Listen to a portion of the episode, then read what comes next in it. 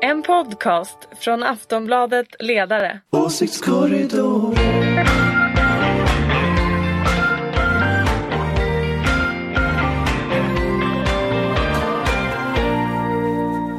Välkomna till Åsiktskorridoren. Jag var ju borta i förra veckan. I min del av landet har det varit älgjakt nämligen. Eh, men nu är jag tillbaka och det är bara att konstatera att allting ser ut ungefär som det brukar. Panelen är på plats och vi har en fullspäckad politisk vecka att prata om. Ulrika Schenström, moderat och chef för den gröna och liberala tankesmedjan Fores. Ja, hurra Ingvar! Tack! Du ser. Här är jag. Här är du. Jonna Sima, Aftonbladets eh, oberoende socialdemokratiska eh, ledarsida till vardags.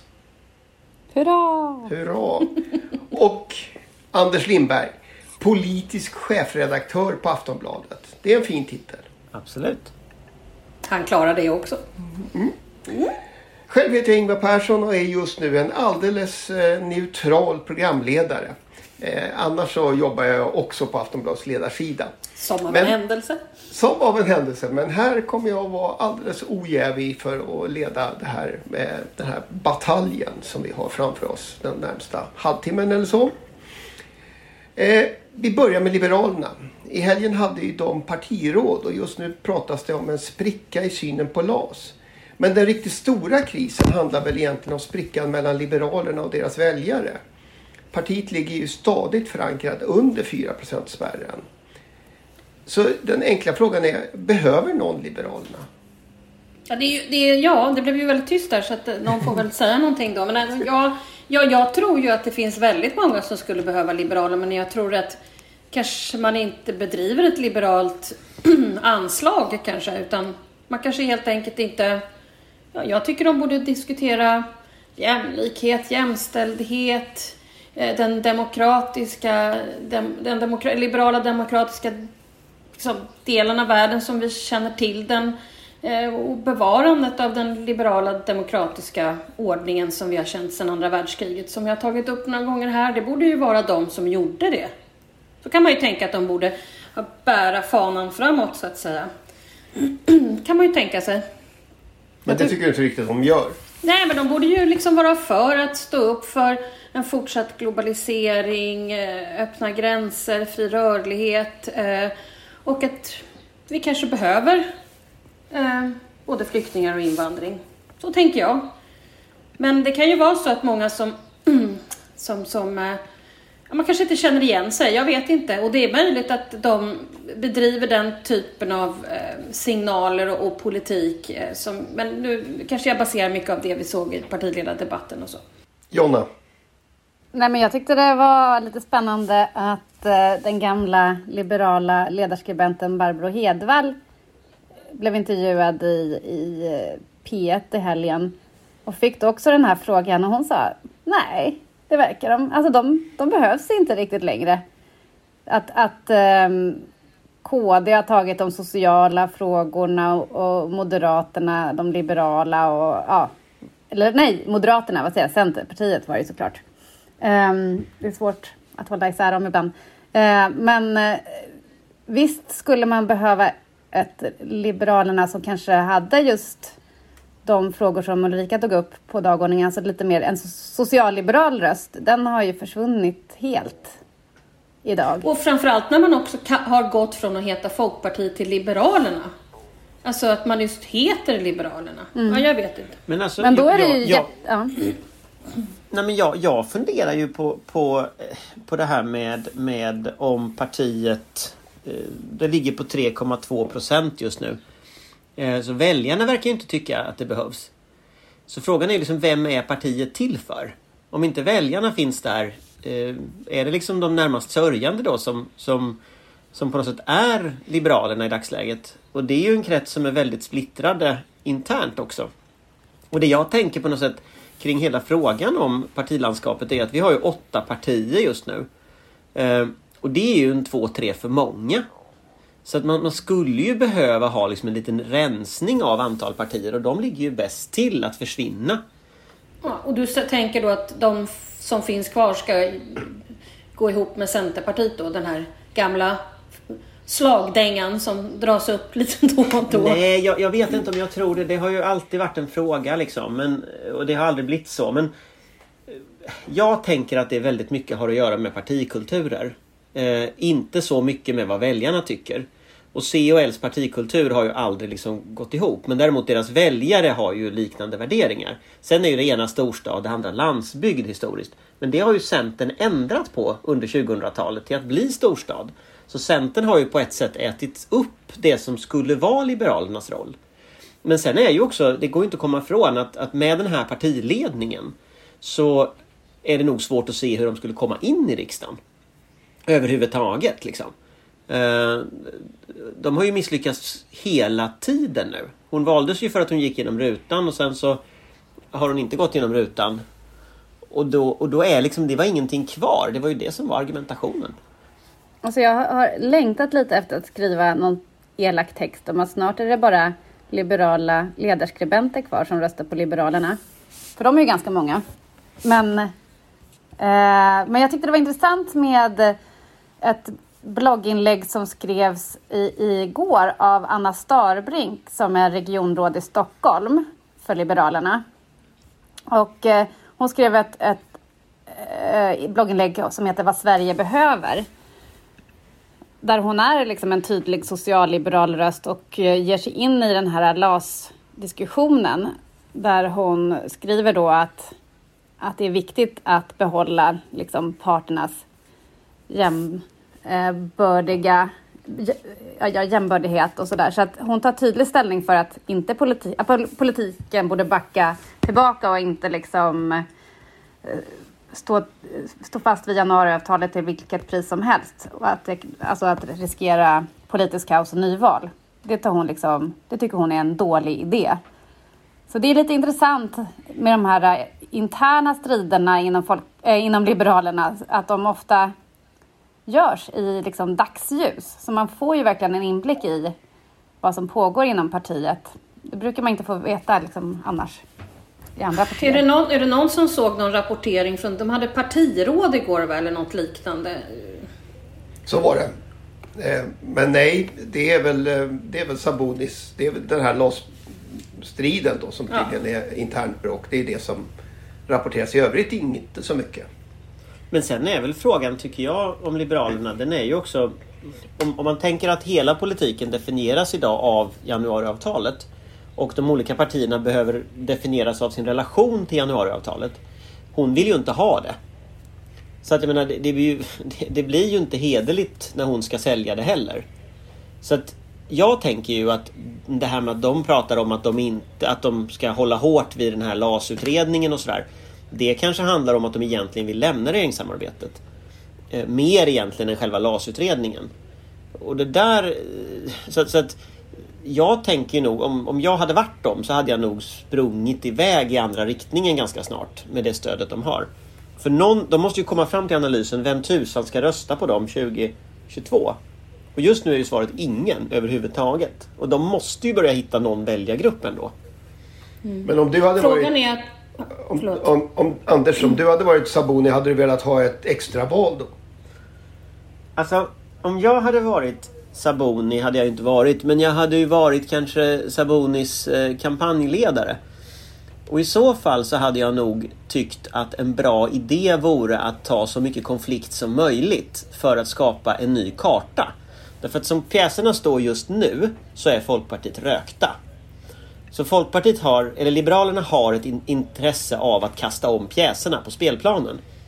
Och de kan kastas om på olika sätt. Eh, hota med nyval är ju ett lite riskabelt sätt just för dem. Men man kan ju börja föreslå lösningar på LAS-frågan. Alltså inget parti idag går in just nu och föreslår så här ska vi lösa det. Det funkar inte med det som var, men så här löser vi det. Det skulle de kunna göra till exempel. Men jag hade nog hittat något sätt att liksom skjuta mig ut i bakhållet. För, för om, allting, om alla pjäser står kvar 2022 som de står nu, då är ju partiet väck. Så på något sätt måste de ändra kartan.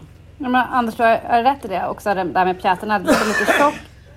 Det står lite, de står lite liksom samlade nu i den konservativa, på den konservativa spelplanen.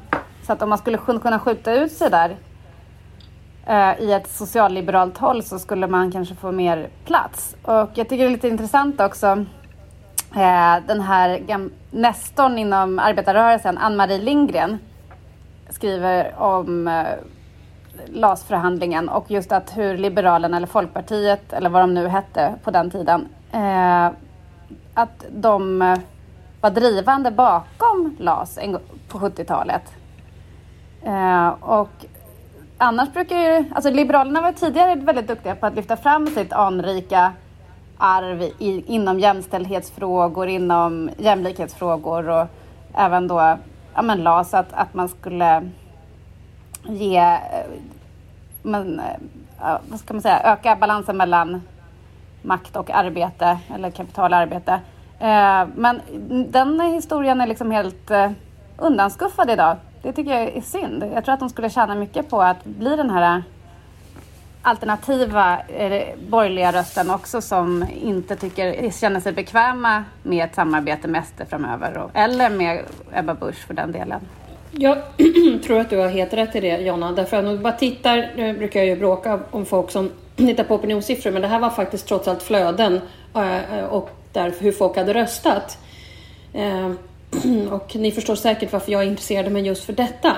Eh, om flödet, om vilka som hade gått från Moderaterna. Det var ju fler som gick från Moderaterna efter 2018 till L och C än det hade gått till SD. Och jag tycker det är rätt intressant att jag tror att de verkligen skulle vinna på att vara en frihetlig liberal röst. Men sen kan man ju också fråga sig vad är det att vara frihetlig 2020? Alltså många av de där frågorna som Jonna nämnde här också som, som eh, jämställdhet och sådana frågor. Det är ju på ett sätt erövrade segrar. Nej, löneskillnaderna är fortfarande enormt stora mellan kvinnor och män. Det är bara att läsa en OECD-rapport, Swedish Outlook varje år, så pekar OECD på, visst, finns det väldigt mycket saker som är jämställt i Sverige, Jo, men, men det- det- löneskillnaden jo, är jo, fortfarande stora. jo, men det sättet alltså vad Liberalerna jag har förstår sett. inte att Men det Jo, sättet men jag förstår liberal- inte att en liberal röst inte tar just den diskussionen. Att eh, löneskillnader mellan män och kvinnor är alldeles för stora. Och du vet precis som jag att det handlar om föräldraförsäkring. Och de som är fattigpensionärer i Sverige idag är i stor utsträckning kvinnor. Som vilka val de gjorde en gång i tiden har lett till detta. Så att jag vill bara säga att det finns massor med spännande saker en liberal röst skulle kunna ta. Men nu satte du fingret precis på det som jag ville komma till. Nämligen det att Oh. den typen av liberalism som de har stått för är väldigt mycket erövrade segrar. Vill du gå in i en feminism som, är, eh, som handlar om maktbalanser, vilket ju faktiskt feminismen i grunden gör, då måste du ändra relationerna på arbetsmarknaden. Du måste ändra relationerna eh, i maktförhållande till samhället. Du måste ändra ekonomin mellan eh, hur höginkomsttagare och låginkomsttagare har. Och då pratar vi om grundläggande maktfrågor där Liberalerna har hamnat på fel sida i 150 år. Eh, därför att de gynnar rika män på kvinnors bekostnad. Alla deras skatteförslag gynnar rika män. Deras största vinst den här mandatperioden var värnskatten. Den går eh, i huvudsak till rika vita män. Alltså, så att- Absolut, men jag känner ju massor med folk som är just eh, från forna Folkpartiet Liberaler. Och som just tycker så, som jag just sa. Absolut. Men det är inte de... Ja. Nej, men, eh, så att vi inte, det vore så att vi inte tror att det inte finns sådana. Nej men jag tror att det finns sådana. Jag, jag har träffat en och annan själv också. Men det vore ju verkligen spännande med ett borgerligt parti som också var kulturradikala och också kunde ifrågasätta maktskillnader i samhället. Ett sånt liberalt parti skulle ju kunna vara jättespännande. Eh, Men det finns ju inte i närheten av Johan Persson och Nyamko Sabuni. Nej, nej, men, men, man, men, men det skulle kunna vara bra om det... Ja, så. Alltså, Det var ju det som var frågan. Behövs det? Det- Ja. Nyamko Sabuni tycker jag kan vara bra i sådana här frågor, särskilt i, kring liksom, socialt utsatta områden. Där känns hon hemma liksom, i de frågorna. Eh, men har kanske inte samma slutsatser som jag. Då. Men som i helgen så föreslog väl hon någon slags social housing, bostäder och sådär. Men det är i alla fall idéer på lösningar. Eh, men sen så just, jag tror att det problemet är att hon är så förvirrad i hela det här eh, politiska landskapet, vilket vi ju alla är, men att, att hon inte, hon och partiet inte har valt sida och det gör att det är svårt att liksom navigera just nu för henne. För hon, hon är ju ändå ganska duktig i, i sociala frågor tycker jag. Men, men det här med social housing är ju Det faktiskt... håller jag med om. Jag tycker det här med social housing är jätteintressant för att idag så tror ju Liberalerna att jämställdhet handlar om RUT. Men förstår inte att det handlar om delade turer. Det är liksom en enögdhet som, som de inte förstår. Och likadant är det med social housing. Å ena sidan föreslår de att vi ska ha, jag vet inte exakt hur det ska vara konstruerat, men någon form av social bostadspolitik. Å andra sidan är deras viktigaste fråga, förutom LAS de kommande två åren, införande av marknadshyror. Alltså, det, det är så klassblint. Fullständigt. Eh, I det de föreslår. Hörrni, eh, för, att, för att vi ska hinna med allt vi har på dagordningen idag eh, så tar jag mig friheten att försöka sammanfatta det här. Eh, dagens liberaler är högst tveksamt om de behövs. Men det behövs ett liberalt parti. Är det ungefär så vi har resonerat? Ja, jag tycker det i alla fall. Den andra stora liksom, politiska positionen det är ju eh, den har Jimmy Åkesson tagit. Eh, Han har ju liksom eh, klivit fram här nu. Häromveckan funderade han ju högt över ministerposter. Eh, Själv skulle han bli justitieminister. Och i Agenda nu söndag så tog han väl ett halvt steg tillbaka. Och sa att han eh, kunde tänka sig eh, ett samarbete med en moderatledd regering. Eh, Men då förstås bara om man fick ett skriftligt avtal. Eh, Dagdrömmer Åkesson? Nej. Det är klart. Nej, men alltså, jag, Det kommer nej, bli något sånt. Men man undrar om det kommer bli ett sånt där avtal alla Jonas Sjöstedt som ingen sen fick se eller som knappt fanns. Förutom ja, i talad form. Men, eh, men visst kommer det bli någon slags överenskommelse. Allting pekar ju mot det. Ja, annars så blir det ju ingenting. Eh, Så det var väl ett smart drag av honom att eh, trycka in de andra i ett hörn. För att om de nu säger att de inte skulle vilja ha det, då, då blir det ju lite, jaha. Men det är också det att han, han, är han åkte ju runt i SD-kommuner och konstaterar att där finns det avtal och det fungerar. Men sen sa han att ingen har fått se de här avtalen. Det kommer ju inte att funka på nationell nivå. Men, Nej. men, men jag tror att han försöker överföra eh, den kommunala eh, så att säga SD-framgången till en riksframgång. Och går vi tillbaka 15 år i tiden så är det så SD har eh, argumenterat och resonerat. Alltså inför valet 2006 så var kommunalvalet tydligt en språngbräda mot riksdagen och det funkade också 2010. Och på samma sätt så tar de ju metoder och erfarenheter lokalt och skickar in dem i rikspolitiken. Så det är i sig ingenting konstigt det han föreslår. Men det är klart att det öppnar ju för frågan, vad står det då i det där avtalet? Vad är Moderaterna framför- beredda att skriva under på? Exakt, och det är ju det som är det spännande. Vad är Moderaterna och KD beredda att skriva under på? Hur ska det här avtalet se ut? Och framförallt så verkar han ju vilja ha fram det då före valet. Så det, är- det, det, det är väl bra. Och vad Det är. LAS-frågan i det avtalet? Vad är liksom den känsligaste frågan i, i, i ett sånt avtal? Eh, det, det måste ju väljarna i så fall få reda på innan valet. För det var väl en ganska tydlig kritik av januariavtalet att här kom man fram till någonting som egentligen ingen hade röstat för. Eh, Ja, och samtidigt har han ju fått kritik, eh, i- i- alla de där tre, om att man kanske ska ha någonting på plats innan man, eh, om man nu skulle vinna, går in i regeringskansliet. Så att, eh, det är ju lite sådär som, som jag har tjatat på alltid, att man kanske ska berätta före valet vad man vill. Det här med att börja förhandla eh, efter valet utan att man egentligen vet så mycket, mycket vad man vill, så, så blir det ju oftast ganska dåligt. Det har men vi ju sett vad, är, förr. vad är worst case att SD skulle vilja ha då liksom från Moderaterna? Det kommer ju vara massa såna här... eh, Det kommer ju vara massa invandringspolitik naturligtvis men det, måste, det finns ju massa. De har ju... Idag har, Kulturdepartementet, justitiedepartementet. Ja. Härligt.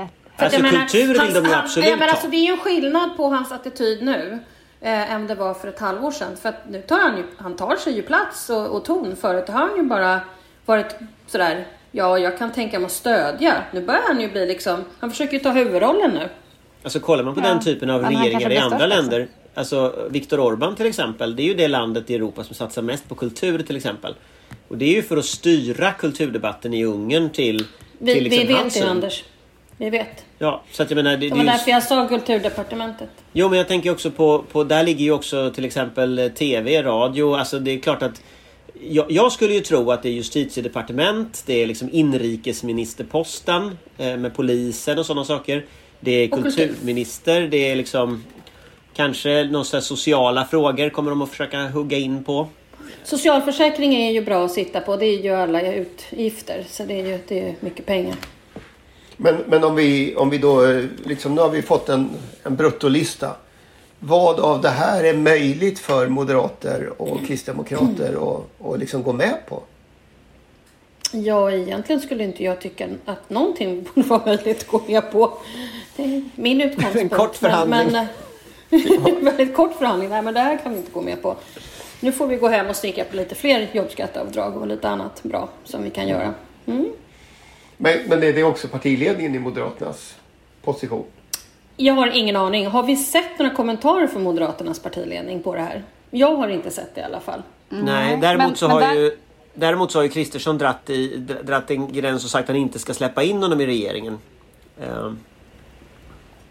Den här gången sa han det inte till Heidi Frid men, men vi får väl se liksom hur det går eh, med kvaliteten på det där löftet. Nej, men jag vet att han har sagt att han inte ska göra det, men det känns som Jimmy börjar ta ton nu. Det är liksom, det är, mm, men då får han ju verkligen hålla garden här då.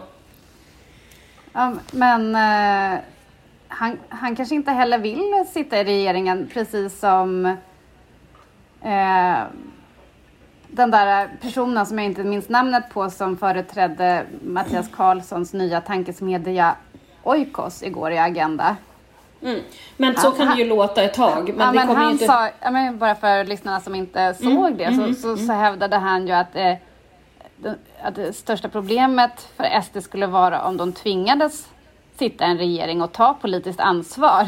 det var lite rolig uppriktighet där i direktsändning. Men så att det verkar ju då vara så att man gärna står kanske, en, har en dansk lösning, att man påverkar politiken men slipper ta det politiska ansvaret.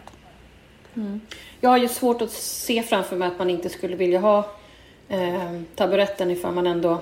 Det har jag väldigt svårt att se. Men Men då Men, kanske ja. man, man tänker 2026. Men, men det- alltså en dansk ja, lösning... eller halvtid in i mandatperioden. Mm. En, en dansk lösning slutade ju med att man förlorade sen valet. Så att frågan är om man tänker sig den verkligen. Det, det, idag är ju Dansk Folkeparti inte särskilt starkt parti och, och så att det är klart att det är en risk att göra så. Men skulle jag gissa så skulle jag gissa att den första utkastet på det där pappret eh, om SD skulle lämna ett bud då har vi en riktig förhandling liksom med förhandlingsdelegationer och media kan hänga utanför dörren och filma en stängd dörr i två timmar. Och så. Alltså det, hela dynamiken kring en sån regeringsförhandling eh, då spelar det så här, inte så stor roll om de faktiskt sitter i regeringen om regeringsprogrammet är framtaget. De skulle ju få den ställningen som Annie Lööf kanske har idag eh, i relation till Löfven. Det skulle de få till Kristersson i sådana fall. Och det är klart att alla frågor går ju till, idag tillbaka till Annie Lööf till slut. Därför att hon är kungamakaren. I det läget skulle ju Jimmy Åkesson bli kungamakaren. Han skulle ju få sista ordet i varenda fråga. Så jag menar, det, det är ju ett högst reellt scenario. Och det, så det är inte, och det är inte bara det pappret, sen blir det tolkningen av pappret. Precis som vi ser nu med januariavtalet. Uh, vad, vad liksom, hur tolkar man det? Jimmy Åkesson är missnöjd. Står i Agenda. Eh, några gånger lär han väl göra. Eh, och vara missnöjd. Alltså, det, det, hela dynamiken flyttas ju kring det där pappret i sådana fall. Ja. Fortsättning följer. Kan man väl tänka sig i sammanfattningen på det här. Vi har en fråga till. Eh, det blir den sista för idag då. Eh, igår berättade bostadsminister Per Bolund att regeringen nu ska snabbutreda om det går att avskaffa det kommunala vetot när det gäller vindkraftbyggen. Tydligen har omkring 500 vindkraftverk stoppats av kommuner runt om i landet. Samtidigt har ju just Miljöpartiet varit ett parti som ständigt har hyllat och gillat lokalt inflytande och lokal opinionsbildning och aktivism och sådär. Och då kan man ju fundera på, har Miljöpartiet nu upptäckt att det finns intressekonflikter i miljöpolitiken? Eller har man liksom bara tagit intryck av att man har umgått för mycket med en massa betongsossar i regeringen? Den där får faktiskt Anders eller Jonna svara på. Det finns ju en intressekonflikt om vindkraft mellan att det är bra med vindkraft för miljön, för, för klimatets skull. Men det kanske inte är jättebra för liksom det lokala djurlivet eller de lokala ekosystemen som finns på olika ställen. Eller turismen var det bråk om uppe i Norrland men det låg väl vindkraften i Finland i och för sig de bråkade om. Och sådär. Men alltså, så det är klart att det finns en intressemotsättning här. Men det liksom ideologiskt intressanta det blir ju om man ska skrota det kommunala självstyret när det gäller just vindkraft. Varför ska det vara kvar på en massa andra områden? Och då blir den inte lik, riktigt lika enkel som fråga. Nej, nej, jag gillar ju inte inskränkningen i kommunala självstyret eh, av lätt insedda skäl. Men jag kan så här. På den eh, i Värmland, varifrån min man kom ifrån, eh, så har vi eh, massor med vindkraft. Och jag kommer ihåg när det där skulle installeras och implementeras. Det var ett jäkla liv. Och Anders har rätt, det var en del som eh, bråkade om eh, framförallt fåglar och sånt där. Men framför allt var det massor som hade gått på det här att det skulle låta så mycket. Det skulle blåsa och låta och sådär. Eh, I Värmland är det ju inte så mycket bebyggelse så att, och så. Och, och det du pratar om i, i Norrland så är det inte heller det. Idag, ganska lång, många år senare, kan jag säga att det är ingen som klagar. Alla är jättenöjda och tycker att det är en hel del, en del av liksom skogsvyn så att säga. Men det är klart att om vi skulle bygga ett vindkraftverk på din, Ehm, på din ehm, ehm, liksom, i i din trädgård så är det klart att det, det, det blir problematiskt. Men, men, men jag tror att det, de, den här, det finns en liten sån här lokal lobby som handlar om hur hemskt fult det kommer att bli, hur hemskt det kommer låta och så. Och den, den är ju, tror jag, kanske den som jag minns det i alla fall, var väldigt eh, högljudd. Men jag tänker, där, jag tänker också en annan grej. Det här med... Jag, vet- jag kan inte avgöra det här med ljud och sånt. Jag, har liksom ingen, jag kan ingenting om det. Men, Ja, Det låter inte om det inte liksom ljud, vinden ligger på, men det låter inte mycket då heller. nej, men jag, tänker att, jag tänker att den stora förändringen är ju en, en förändring i, i miljön. Att liksom, det man ser någonting som inte fanns där förut. Och, och, och då tänker jag att Miljöpartiet är ju det parti som framför allt är emot att man ska se saker som inte var där förut. Om det är hus, Jo, om det är vägar, om det är nya hyreslägenheter någonstans, om det är vindkraft, vad, vad det nu är. Så är de ju emot a- all utveckling i princip när det gäller liksom saker som inte har varit där innan. Och nu ska Nu, de nu, då... nu, så nu jag måste jag gissar- påpeka att Miljöpartiet inte är här och kan så försvara jag sig. gissar att ganska många av dina aktivistgrupper där uppe som var mot det där bestod av miljöpartister. Så att, och det tror jag är Ja. samma sak om du åker ut till Jag är, Gotland och inte så tittar. säker på, jag är inte så säker på att det faktiskt var partipolitiskt. Nej, för att vet, i små men- bygder så... De kanske röstar på Miljöpartiet. Men, Nej. ja, men jag tror någonstans ändå det. Kolla på de här byggprojekt i Stockholm. Det är alltid någon miljöpartist Jo, som är emot. men det är en jätteskillnad mellan Stockholm och Årgäng. Ja, me. det kanske inte finns några miljöpartister i Årjäng. Men, men i Stockholm finns de och de är emot byggprojekt. Så jag tänker liksom att här utmanar ju någonstans Bolund ändå en del av partiets själ, liksom NIMBY-själen. Not in my backyard-själen som Miljöpartiet ändå har odlat. Eh, kan man utmana den hur som helst? Jag vet inte. Sen tycker jag det är bra med vindkraftverk så jag har liksom inte, jag vet inte hur jag ska förhålla mig riktigt. Jag tycker det är skönt att du ändå landade där, för det gör jag också. Jo, men jag gillar vindkraftverk. Däremot så måste jag säga att när jag tänker så här. Om Bolund nu ska ta krig mot det kommunala självstyret på det här området. Då lär ju eh, andra frågor dyka upp där som också eh, kommuner har massa synpunkter på. Ja, han, han utmanar ödet. en och annan säga, men- gruva, lite annat löst sånt där som kan dyka upp. Byggnationer av olika slag som miljöpartisterna inte vill se och sådär. Så att jag vet inte riktigt om han... Och vilka partier ska han få med sig på det här då? När dina lokala aktivistgrupper har ringt riksdagen liksom. Det Ja, undrar det är jag. svårt. Det är svårt. Det är svårt. Men som sagt, det är ingen som är olycklig längre. Alla är lyckliga. I Årjäng. Ja, Ja. Ja, hörni, vi får eh, se vad som händer och vem, vem som ringer vem när eh, den här utredningen är, är färdig. Eh, vindkraften är som sagt en stor fråga när man befinner sig där den finns. Eh, så, är, så är det eh, här också. Det där var det jag hade på dagordningen idag. Så med det så tänkte jag tacka. Eh, till att börja med lyssnarna förstås. Sen Ulrika Schenström, Jonna Sima och Anders Lindberg. Eh, Åsiktskorridoren tillbaka om en vecka. Hej då! Tack! Hej då, trevlig vecka! Tack. En podcast från Aftonbladet Ledare. Åsiktskorridor